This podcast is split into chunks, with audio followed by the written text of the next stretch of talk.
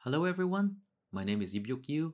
I'm a media artist as well as an independent curator currently based in Hong Kong. My training and background is in the area of experimental cinema, but I have an interdisciplinary and intermediate interest that extend my creative research and artistic output that goes beyond the conventional fixed screen. Therefore, I create and produce works that are shown in the black box as well as the white cube and beyond. My recent works explore the intersections between video game and the cinematic form. To call a horse a deer, the work that I'm currently showing at Open Space 2021 New Flatland is one of the examples of this recent interest and projects of mine. To Call a Horse a Deer is the first installment of my video game project entitled Binary Game for a Binary World. It is a simple single player quiz game that involves the use of a two key keyboard. In the game, the player will be confronted with a series of true or false questions, and they have to pick an answer for the question by selecting either true or false. The questions cover a number of different topics, for example, simple mathematics, geographical and historical facts, current events, as well as other everyday trivia.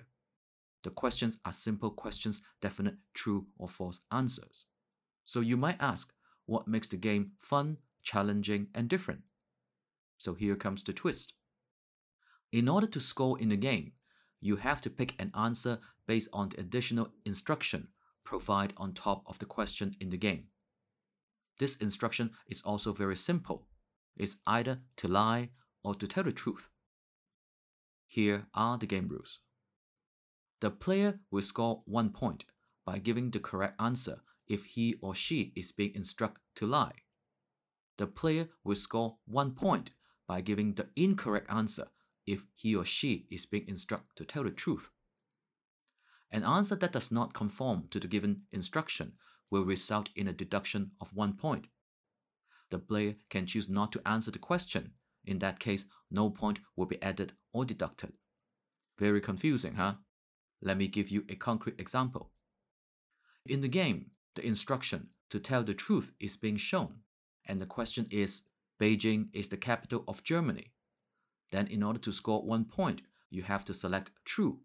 Or, if the instruction to lie is being shown, and the question is 1 plus 1 equals 3, then in order to score, you have to select false.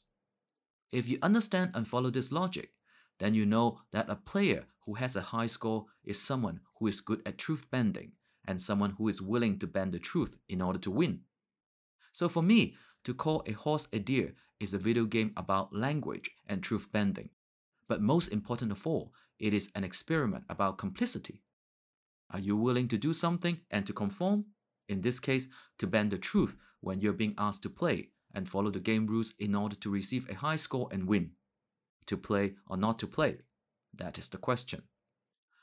The title of the work came from an old Chinese idiom to call a deer a horse. The title of the game is an inversion of this old idiom, so it becomes to call a horse a deer. The original Chinese idiom is used to describe the deliberate act of confusing truth with untruth. It is originated from an old story in which a politician tried to identify enemies and silence dissent by colluding others to confuse a deer with a horse. In my view, this ancient story resonates with our times in which truth bending became an everyday political reality and tools of governance. So the game is for me a mirror, a critique, a training simulator of truth bending, and perhaps its resistance. There are currently four language versions of the game Chinese, English, Japanese, and Korean. Each version has a slightly different but evolving set of questions that based on the collaboration I had with my cross cultural collaborators. Language and culture are two important elements in the game.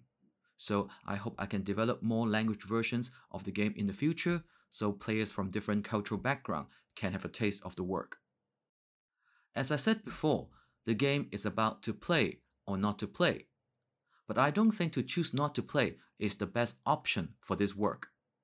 There is indeed a way for the player to play my game while resisting the logic and problem of complicity as implicate in a meaningful, creative, and playful way. but I will leave it for the players to find out the way themselves. So please go and try to play the game. Thank you very much for your kind attention. Bye bye.